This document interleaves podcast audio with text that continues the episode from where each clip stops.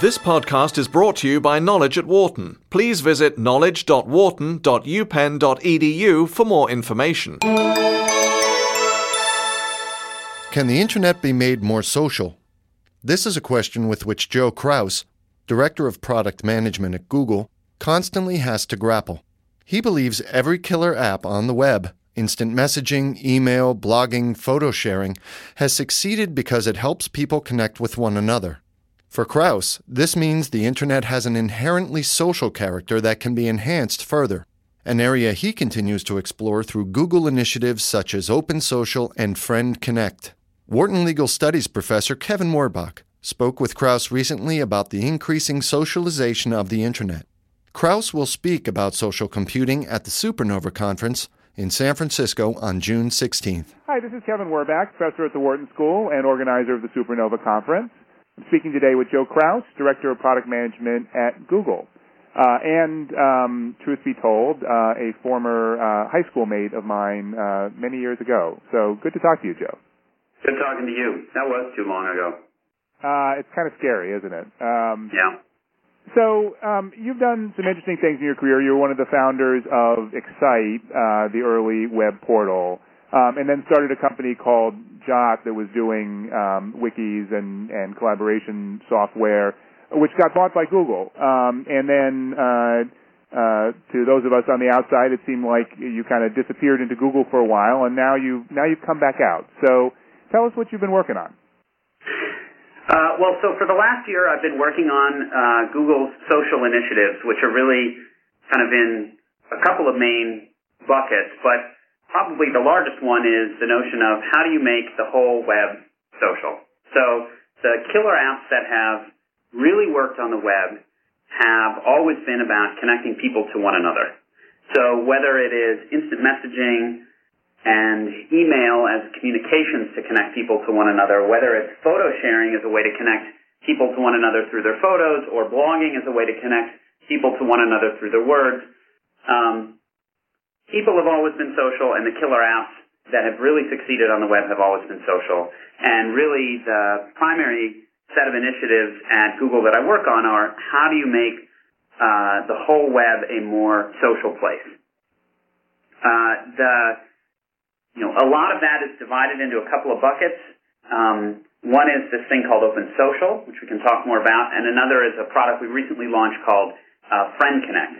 Um, but that's just the general rubric of how do you make the whole web a more social place. But, but it sounds like, as you said, I mean, the web is already pretty social. Why do you need something to, to, to layer on top of what's already there? Well, I think the notion is that if you look at the way social activity happens today, a lot of it is concentrated in social networks, MySpace, Facebook, or depending on what your geography is, uh, there's usually a dominant social network in your geography. It is a global phenomenon um, with hundreds and hundreds of millions of users in these social networks. But what's interesting about it is that it's kind of an odd concept at a bigger level, which is that I have to go to a particular site in order to be social with my friends. It reminds me a lot of the early days of user-generated content. When that before people realized that was a theme, they thought it was a set of sites. I went to Wikipedia to do user-generated content, or I went to a shopping review site or product review site to do user-generated content. And then slowly but surely people recognized that user-generated content isn't a site, it is a concept that can be applied to almost every site. And so today, almost anywhere I go on the web, I have the ability to rate something or leave a comment or write a review from the New York Times to Amazon, I have an ability to now contribute to the conversation going on across the web. I think social is kind of a similar theme. Today people think of social as social networks, a set of sites that I go to where I establish relationships with friends, and it's in the context of those sites that I do stuff with them.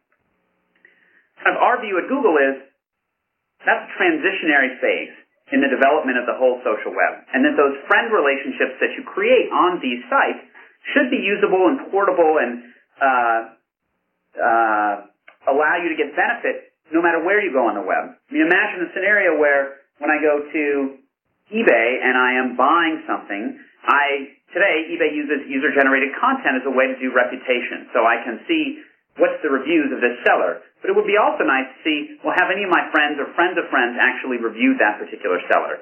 Uh, you know, today I go to a lot of specialty sites. So, um, you know, I'm into trail uh, hiking, and you know, I go to sites like ProTrails.com. It would be nice if I could actually have social interactions with people on those sites without those sites having to quote become a social network. So the idea is how do you take these relationships that you've built in these siloed sites and make them useful across the web?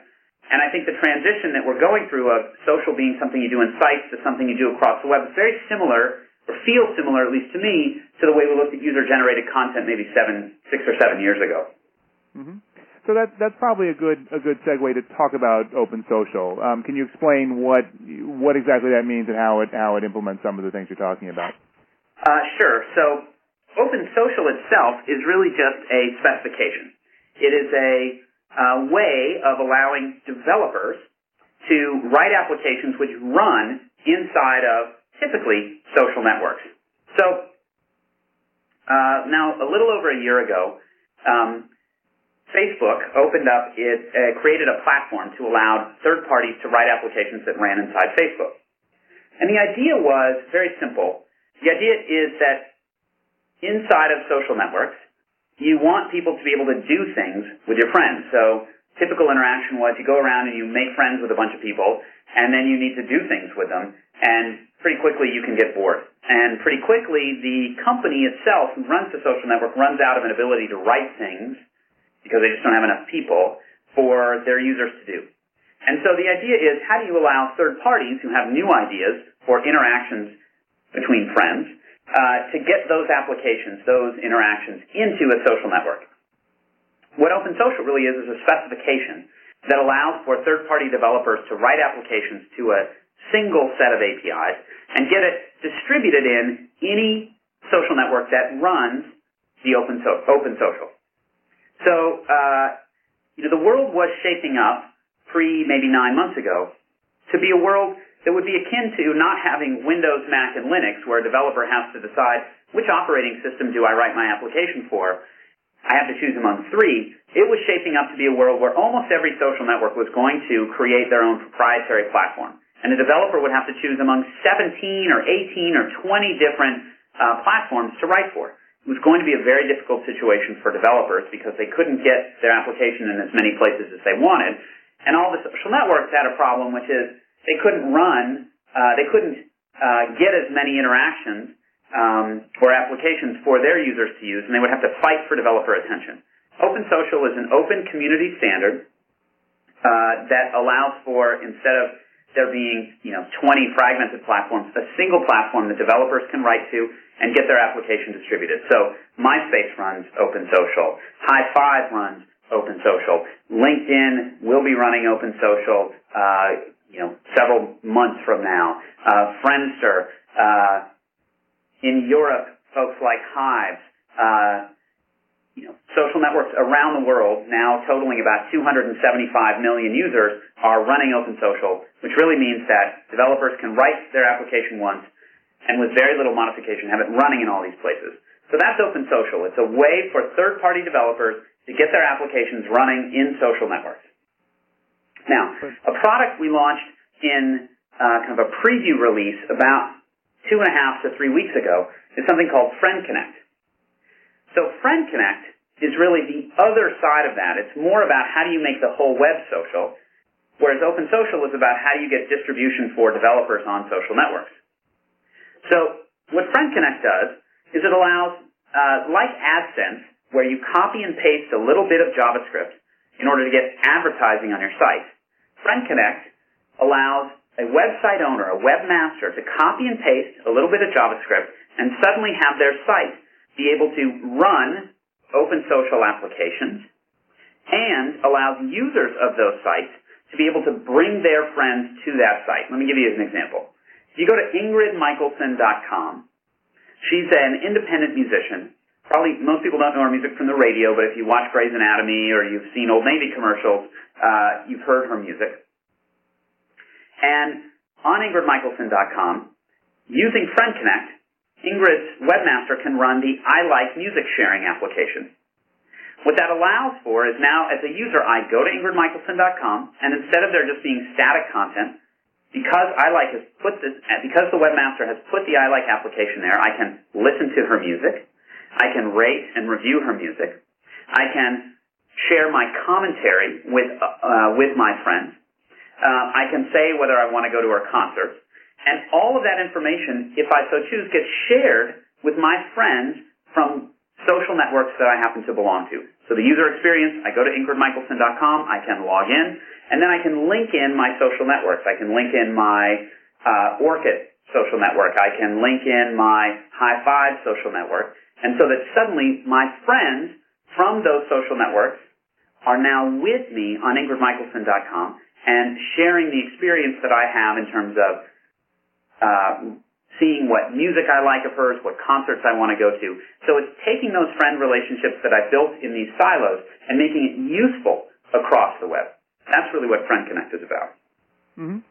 But now Facebook isn't part of this, either of these. That is correct.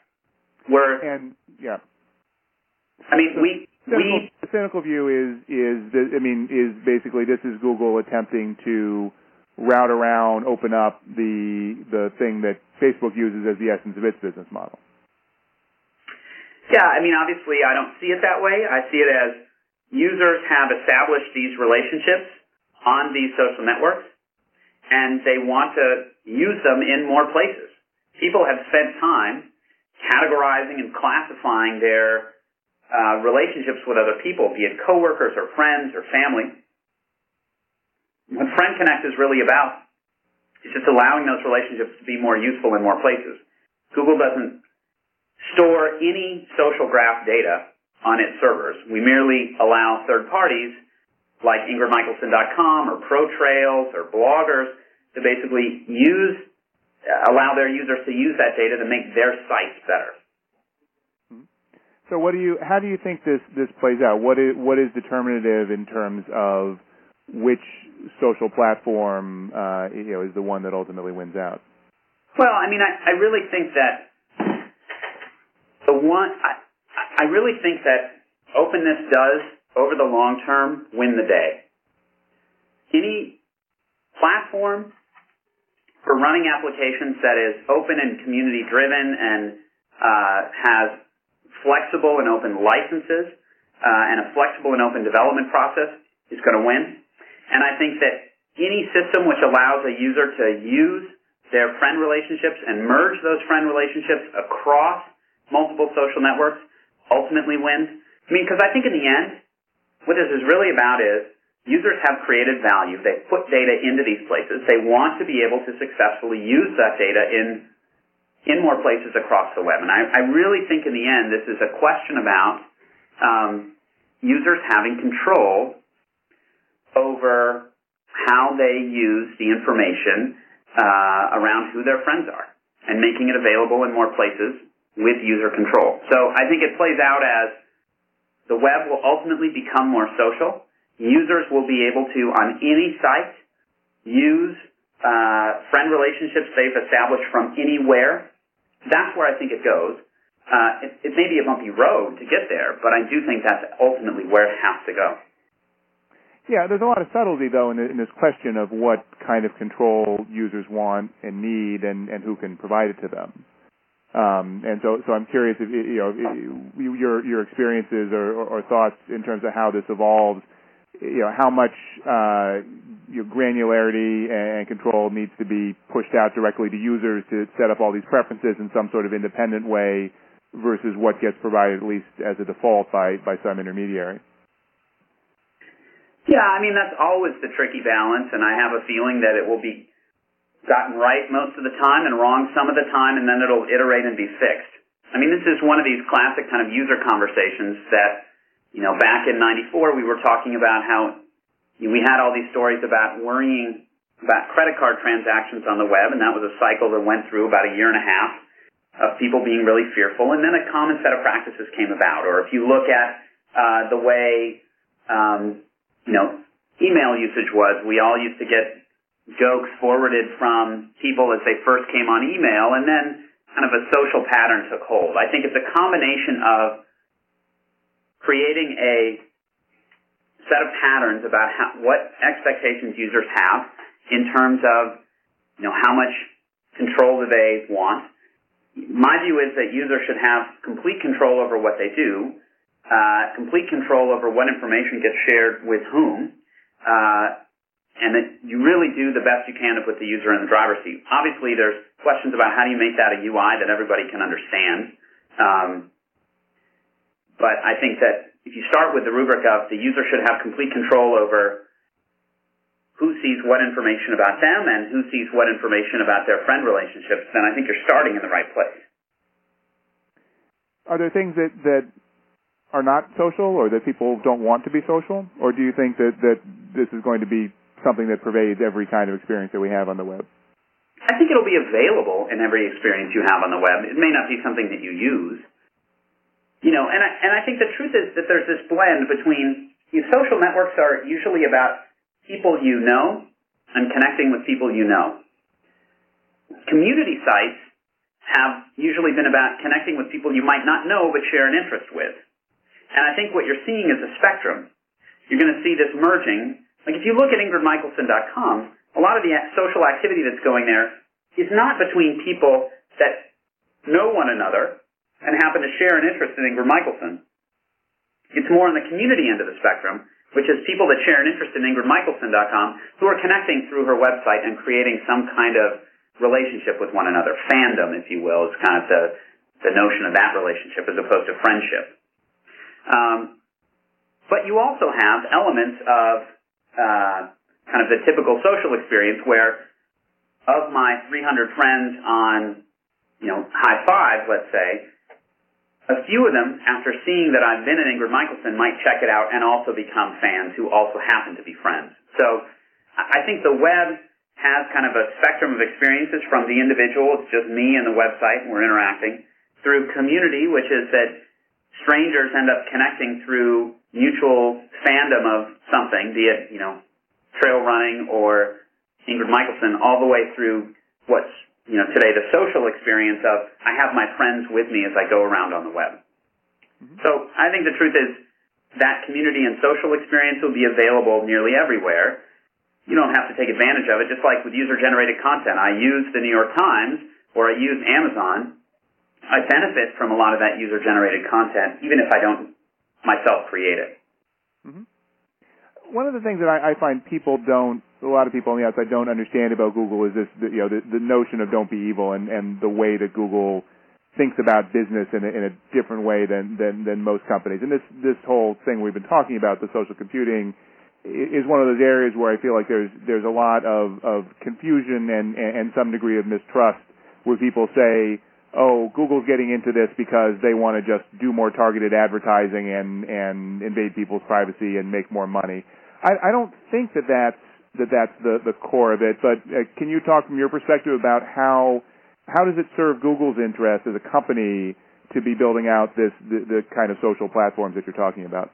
Yeah, I mean, I I understand the notion that a company of Google size often gets perceived as having a grand master plan of the way the world is going to work over the next, you know, 10 years.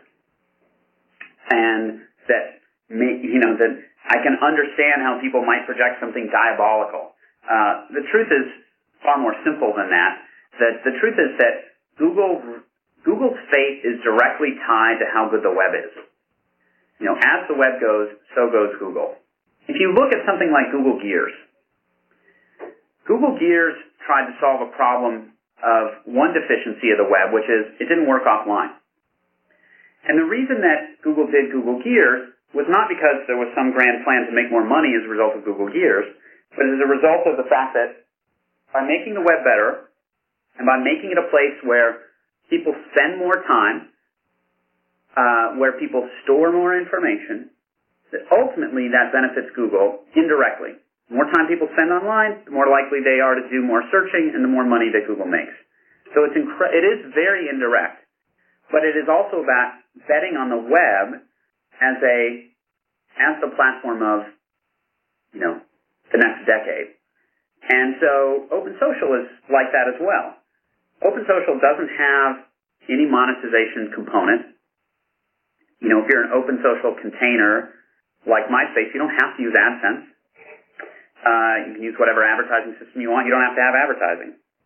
So this is really about making the web better, making it a great platform for developers and users, and ultimately, because Google uh, is a big part of people's web experience, the belief is that the better the web is, the more time, the more uh, you know, even if you just boil it down to the more searches people do, that's ultimately what the benefit is. But Google, you know, we just held Google I/O, which was our annual developer conference, and the whole theme and all the things we're doing were really about how do we make the web a better place for users and developers. So for developers, be it App Engine as a way to allow developers to have an easy development and deployment environment for applications, so you don't have to build so much from scratch. Or Gears in terms of making your applications both work offline and having a local data store so you can do more for end users. Or open social. Uh, or all the APIs that Google is providing. It's really about how do you make the web a better experience. And ultimately, we think Google benefits from that. Mm-hmm. So, so just by way of wrapping up, uh, we could we could talk more about any of these things for for a while. Um, and you're going to be Joe's going to be speaking at uh, the Supernova 2008 conference coming up uh, June 16 to 18 in San Francisco. But let me just ask you one more question for this interview, which is um, you and I actually have actually both been involved in the web industry since since fairly early on, which is now going on close to 15 years. Um, it's hard to believe. Um, how much do you, do you think that that things have really fundamentally changed in terms of the the value proposition of the web and and, and the opportunity and, how much is it primarily just that, that things have scaled up and the, the user base now is so huge and so representative of society as a whole um, that that things that were were you know right on um, before just just couldn't get the traction. Well, I mean, okay, so I, I'm not exactly sure how to field that question, but I'll try. Um, you know, there's a saying in entrepreneurship that being early is the same as being wrong. If you're an entrepreneur and you create a company and your idea is too early, it doesn't feel like there's anybody that wants to buy your product or use your product. Uh, it's hard to raise money. And you can't really distinguish it between whether your idea was bad or whether your idea was just too early. And I think there's a lot of examples of ideas that come back around. I know about four years ago I'd heard of a couple of groups of VCs that were scanning back issues of Wired magazine to look for ideas in you know the 1998, 1999 timeframe, 2000 timeframe that uh, were out there that were conceived as uh, hot ideas, but that ultimately went belly up as companies because um, maybe they were too early. So I thought that was interesting in terms of scanning back issues to find interesting ideas that were good, but just were too early. Um, you know, I think I actually think that a lot has changed in terms of the fundamental assumptions. I believe that, you know, if you just look early on, I mentioned the credit card example earlier. You know, today people don't hesitate to when they see the the little lock icon to feel comfortable putting credit card data into a website. Um, user rating and reputation, which was something very unfamiliar in you know the mid 90s, has become critical to the way people use the web. Um, search, which was you know I remember in 1994 we would show people a search box to say what do you think of this interface, and people wouldn't know what to search for. You know, you'd say we'll search for anything, and eventually they'd search for their name and see what they thought. Today we reflexively search for anything. Um, the notion that the web is a place not for just reading but for contributing uh, through the concepts of user-generated content. I mean, I really think a lot of our assumptions about how we use the web um, go through these cycles every four or five, three or four to five years of some new idea, be it user-generated content or putting credit cards onto the web or storing data uh, in the web or using web-based applications like uh, Google Docs, and they become mainstream over the course of three or four to five years. So I do think that you have these waves that go through, and I think that's a lot about how the web continues to evolve. Okay, well, as I said, we could we could go on talking about this for a while, but Joe, thank you very much for taking the time, um, and uh, it'll be be exciting for all of us to see how the, the social web evolves in the years to come. Thanks, Kevin. For more information, please visit knowledge.wharton.upenn.edu.